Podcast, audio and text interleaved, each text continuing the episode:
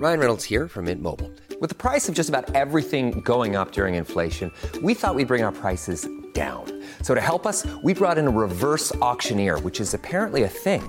Mint Mobile unlimited premium wireless. Ready to get 30, 30, bit to get 30, bit to get 20, 20, 20, bit to get 20, 20, bit to get 15, 15, 15, 15 just 15 bucks a month. So, Give it a try at mintmobile.com/switch. slash $45 upfront for three months plus taxes and fees. Promo rate for new customers for limited time. Unlimited more than 40 gigabytes per month. Slows. Full terms at mintmobile.com. Join Hoda Kotb for a brand new season of her podcast, Making Space.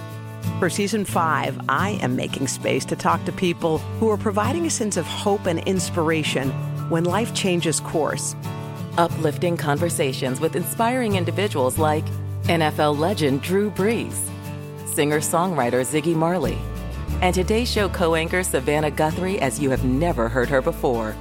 I found faith more viscerally, not because the bad thing didn't happen, but because it did. I promise you, like me, will leave these conversations with some wisdom for your own journey, empowered and inspired to make space in your own life. New episodes of Making Space with Hoda Kotb are released every Wednesday. Listen now wherever you get your podcasts. Hi, this is Zibby Owens, and you're listening to the award winning podcast, Moms Don't Have Time to Read Books. And speaking of books, I have two of my own books coming out this spring and summer. Princess Charming is a picture book, which debuts on April 19th, and Bookends, a memoir of love, loss, and literature comes out on July 1st, and it is truly a labor of love. I hope you'll pre order, order, and join me on tour as I go across the country. You can find out more at zibbyowens.com or bookendsmemoir.com. And you can follow me on Instagram at zibbyowens because I always post about everything. Enjoy the show. Hey everyone, I need your help. If you love this podcast, you will love my children's book. It's called Princess Charming, and I am really trying to drum up pre order sales. You might not know this, but before a book comes out is actually a really important time for the whole book's trajectory. So please pre order Princess Charming, which comes out April 19th today. Just stop what you're doing and go do that, please. When it arrives on April 19th, you can give it to a loved one in your life a niece, a grandchild, a child, a student a kid walking by on the street, anybody. But if you could do this, here is my offer. If you email me your receipt showing me that you bought the book online somewhere and pre ordered it, email info at zibbyowens.com. That's info at zibbyowens.com. And I will pick 10 people to do a special giveaway project award to from my new bonfire merch store, which you should also check out, which is um, the Zibby Owens Media Bonfire store, where you can get all sorts of cool t shirts and uh, tote bags and author sayings and all sorts of great stuff. So, what did I say? 10 of you are going to get a special care package of your choice from the Bonfire store. And I will pick at random from all of you who pre order the book. So if that wasn't clear, go pre order Princess Charming. Again, it's called Princess Charming. It's my debut picture book. It's really cute and great, and it's illustrated by Holly Hatam. And then after you get the receipt, screenshot it or forward it to me at info at zibbyowens.com, and you will be entered to win one of 10 exciting care packages. So go off and order. Thank you so much. Bye. Beth Morrey is the author of Delphine Jones Takes a Chance, a novel. She is also the author of The Love Story of Missy Carmichael. Both her books, by the way, have different titles, which is a little confusing. So in the UK, The Love Story of Missy Carmichael was called Saving Missy.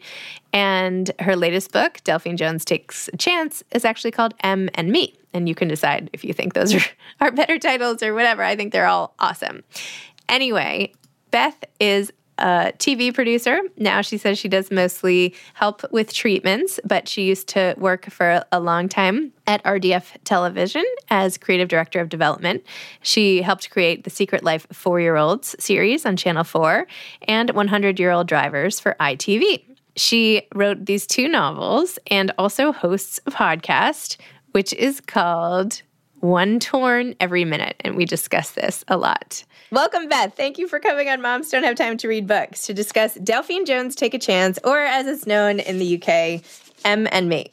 Correct. Thank you Correct. very much for inviting me. I really like Em and Me. So why? I mean, not that I don't like this. Why the different titles? What happened? Well, my publisher in the US probably knows better than me. I trust them when it comes to marketing, and they just felt that was a better title for the US market. I think, from what I've heard, that US readers prefer titles with names in more na- the full name. That's what I gather, and they felt quite strongly that that was a better title for the book. So we went with that. Huh. I actually started my own publishing company, and we have books coming out starting in January 2023. And I'm thinking to myself, really? I don't think we have any names in any of our titles. uh oh. Anyway, all right. Well, we'll store that little nugget away. Anyway, okay. Um, please tell listeners about this book. What is Delphine Jones Takes a Chance about, and how did you come up with the plot, the narrative, the whole idea for this book?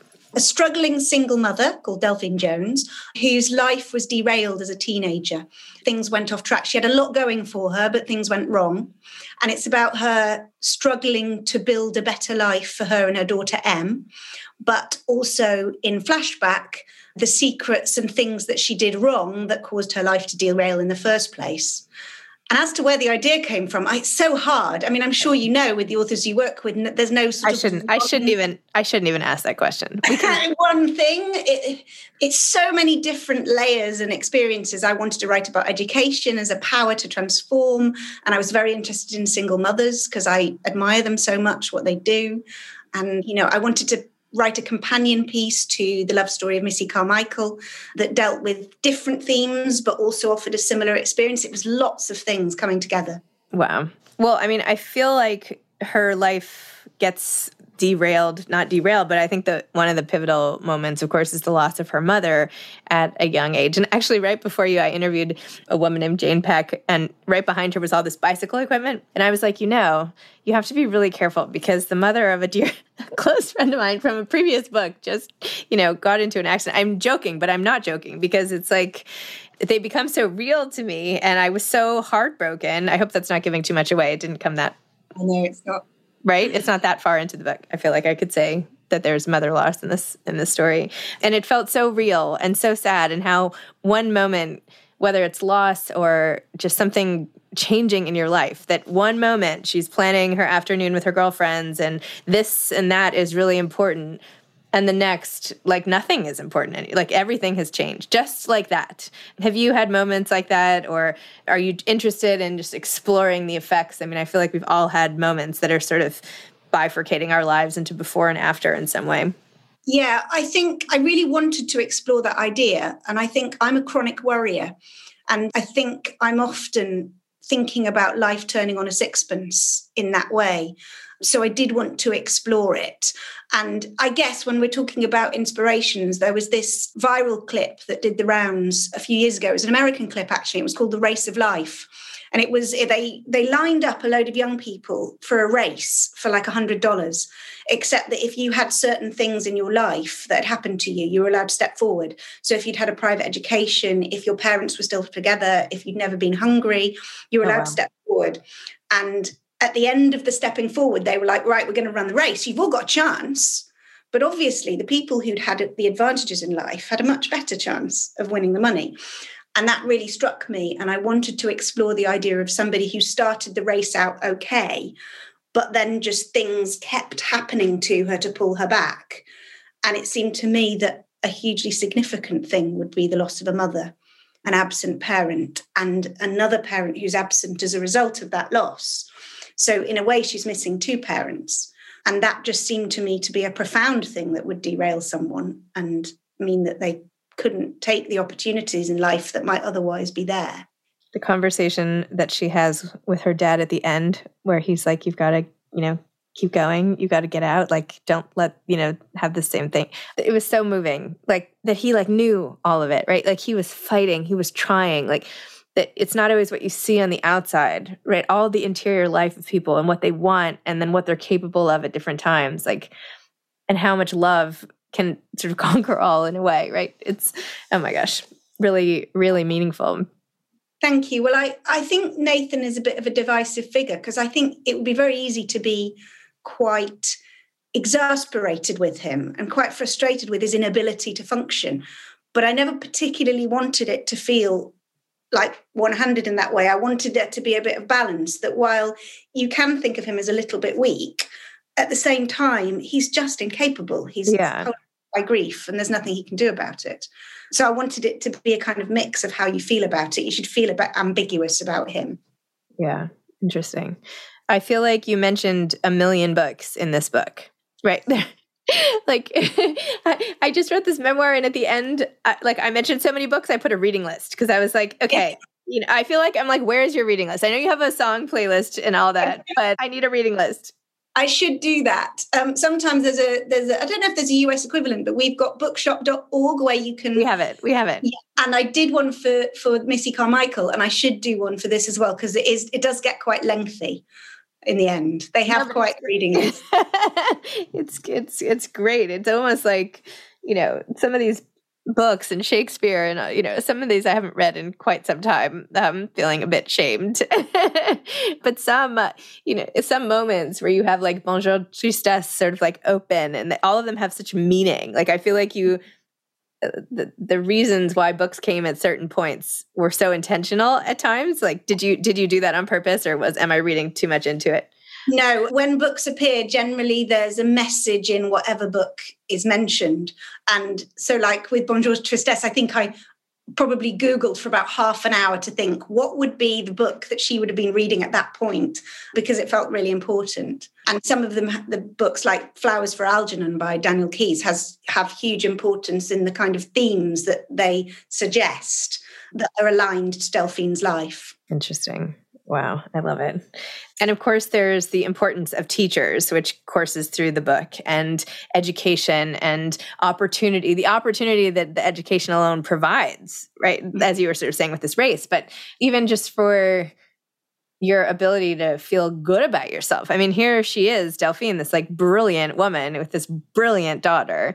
And she's like, well, you know, it's easy for this rich woman to say I should get back to school, right? I'm working as Eh, this cafe and this cleaning job and whatever and you know how do i stop all of this? I won't give anything away but you know it, it it seems so easy for people to say oh go back to school. Oh just do it part-time or whatever and you know you really map out all the constraints and all the things working against somebody from pursuing something that maybe deep down their sort of soul is destined to do but then life gets in the way.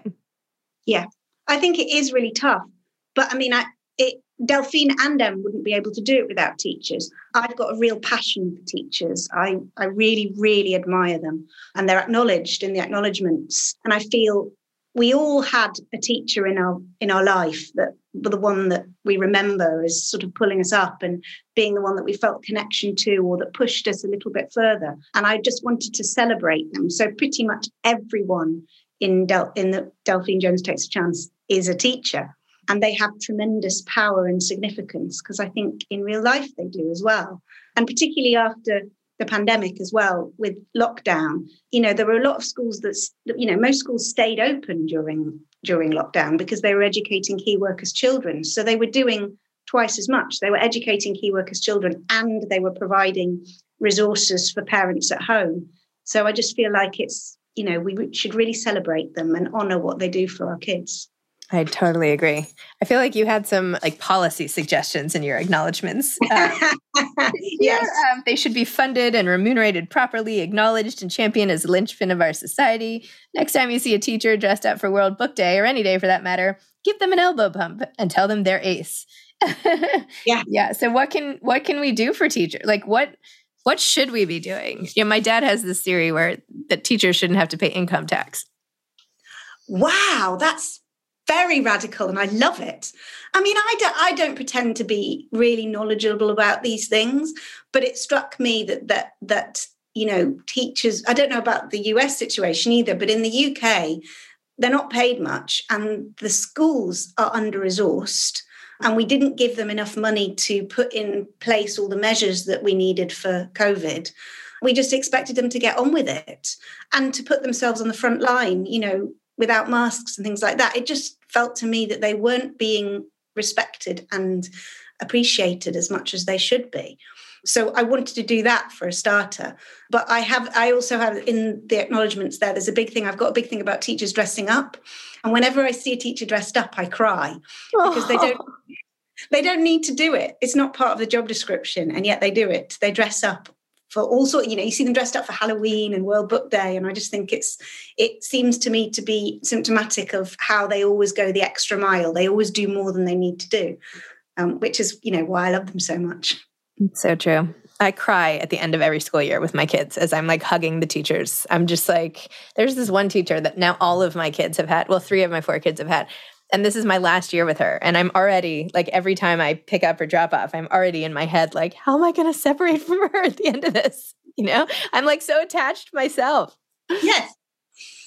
In, in our school, the teachers are sort of like mini celebrities you know, we we're all, all, the parents pointing them out. And I feel like that's the way we should be with them, fête them as celebrities. It's absolutely true. You're absolutely right. Ryan Reynolds here from Mint Mobile. With the price of just about everything going up during inflation, we thought we'd bring our prices down. So to help us, we brought in a reverse auctioneer, which is apparently a thing.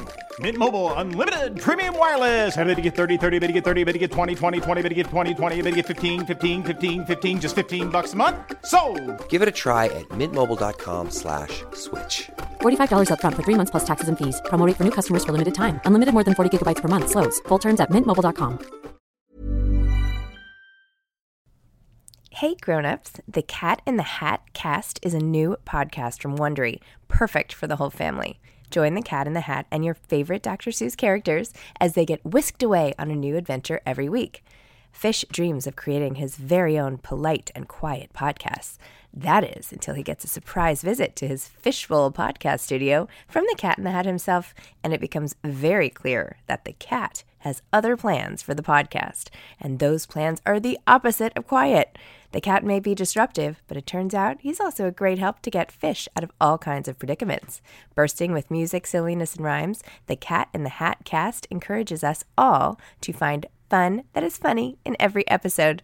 So sing along to new favorite songs, try your luck at Titanic tongue twisters, have some fun with wondrous wordplay, and most importantly, bring your family along for all of the adventures in the Cat in the Hat cast. Follow the Cat in the Hat cast on the Wondery app or wherever you get your podcasts. You can listen to the Cat in the Hat cast ad-free right now by joining Wondery Plus in the Wondery app or Wondery Kids Plus in Apple Podcasts. I also appreciated the return to basically grade school French in the book because I took French all through school. And now, of course, I haven't like practiced it in 20 years or even more, frank. I mean, I don't even want to say how many years.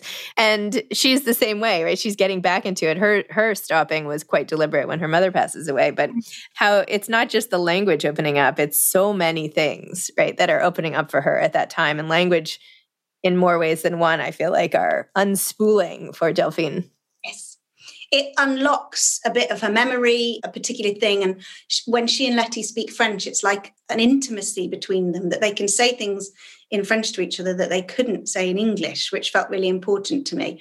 Uh, but that said, I fondly imagined I was really good at French. Not but you know, fine, I can do this. And so I wrote it all down. And then when we were doing all the copy editing and stuff, I had to check it. And I got my husband's niece on board, who is French. And it turned out my French isn't nearly as good as I thought. and she ripped it apart and we had to put it back together again so it was a lot harder than i imagined but i'm i'm really careful i hope readers will understand that they can read it and they'll either understand it because it's you know basic enough or it's translated immediately afterwards to explain but also there'll be the odd word that that you don't know as a reader that maybe Letty explains that mm-hmm. then you've learned, yes you've, you've learned a new word in French, which is quite fun. So you know, I learned poufias, which I yeah. think means floozy. Yeah, um, so the odd word peppered throughout, so a reader can be enriched at the same time. I've already forgotten the one, the word she, the first word she teaches, like dishy, maybe. Was it dishy? Oh, yes, Emmanuel Macron is dishy. Yeah, there we go. Yeah, and I I've forgotten that word as well. That's terrible. and I will have checked it. I will have checked that it meant. Great. Well, see how much I learned. You know,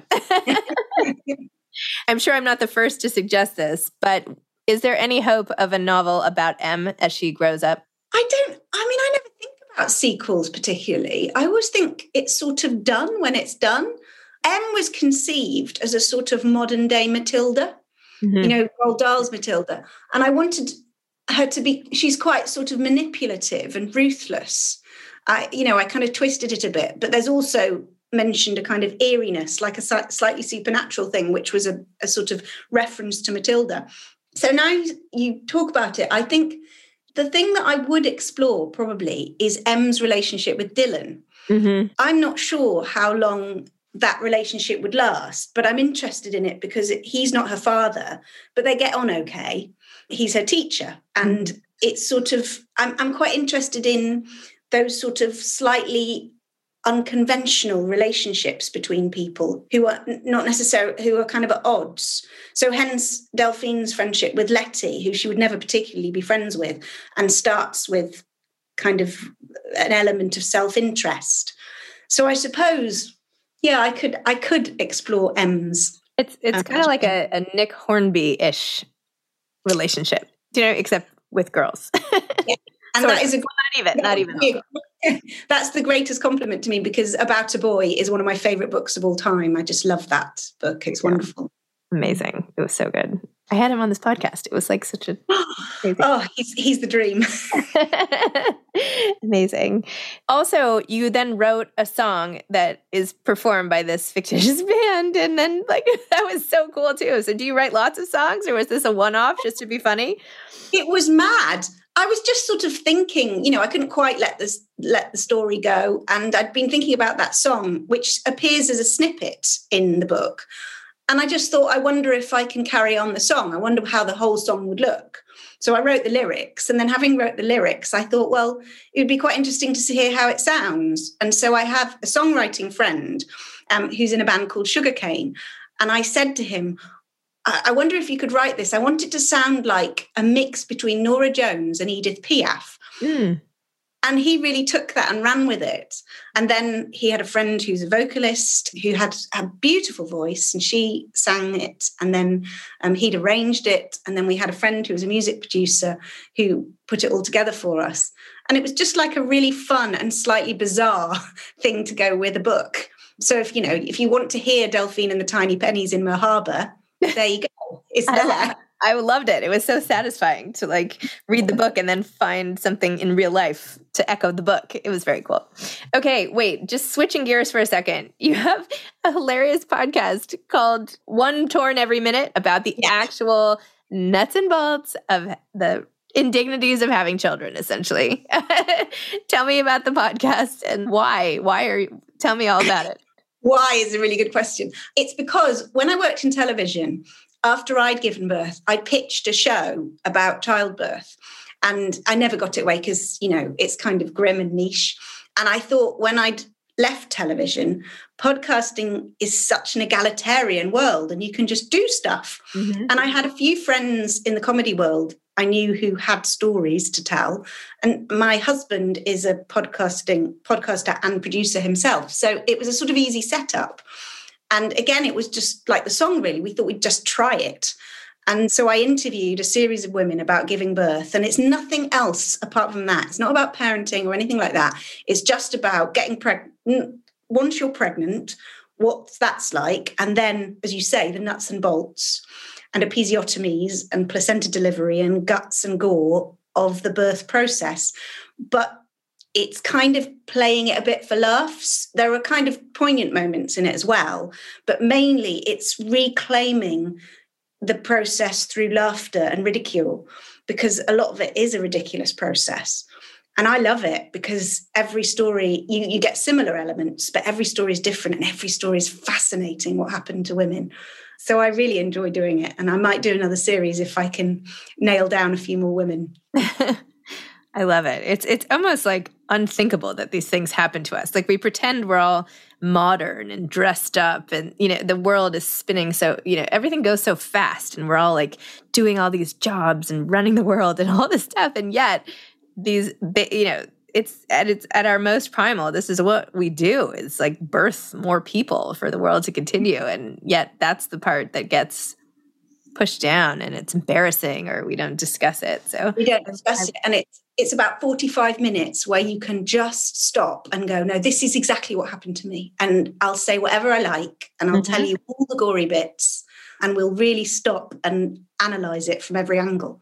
It's really traumatic for some women. I mean, it's a trauma that they have to like get past. Like some of the childbirth stuff is just out of control. So well, I'd be careful about that, you know, with my interviewees because finding the funny in it, I probably yeah. would interview someone who'd found it tremendously traumatic. I would stick, you know, we have a fair degree of trauma, but it's largely people who feel a bit more comfortable about the process. It's not for everyone. No, it's hilarious. I love it. I'm like, that is genius. That's just so great. I love podcasts with that yeah just like what you're saying that it's like oh well look at this. Why not? I mean how cool. And tell me about all your tv stuff. So tell me yeah tell me about you in the tv world and development and uh, the ideas that don't get made and the ideas that do get made and all of that well, I've sort of left it behind. Occasionally, I write treatments for production companies, which is always good fun, dipping my toe back in the water. But I did it for 20 years and I was basically a developer. So I came up with ideas. I'm trying to think of formats that might have been over in the US because some of them won't will just be UK based. I don't know if Secret Life of Four Year Olds ever made it over to the US. I don't think it did. That was basically like a reality soap opera set in a nursery of four year olds. um, it was it was great. And that's a very well loved show in the in the UK and it's kind of unusual that I would have developed something that in in the UK is really successful and everyone watched. Because mostly when I say what I developed people go oh, no no not, not heard of that one. I developed a show called 100 year old drivers which is as you could guess oh people still driving aged 100 and they're all brilliant characters and it was all a bit hair raising watching them drive and then I developed a show called Sun, Sex and Suspicious Parents, which is where kids who are like 17, 18 going to the Ibiza for the first time are spied on by their parents. I'm not proud. it was really good fun. I loved it and I loved the people, but I guess I'd kind of come to the end of what I could do in telly and I was quite ready to move on to something else. So it was quite useful that the publishing stuff happened. So that's when, so you put that aside and that's when you wrote your first novel. You just decided to go for it. And here we are now on the well, second. A bit of crossover. I was on maternity leave. So that's how I managed it. Got we it. put us on in nursery two days a week. And I, I managed to carve out the time because otherwise I don't think I would have done it. You know, it was incredibly difficult with a full time job and children. It was, it was really hard. Wow. And so what is your, what are you working on now? Like, what's your next thing?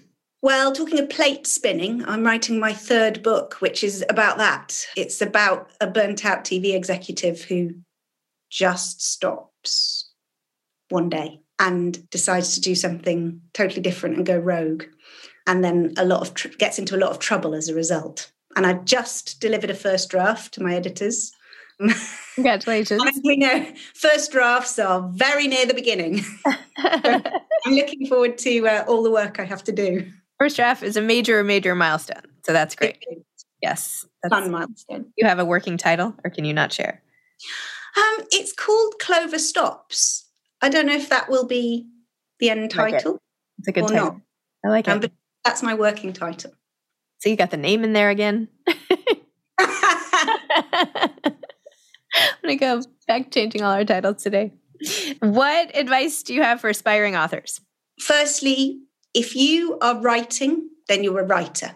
And it doesn't take anybody publishing you to make that more true. It is true if you write. And I think a key thing is to just keep going, keep going to the end of the draft, keep refining, keep querying, keep submitting, because I think a lot of what happens to authors comes down to luck and timing.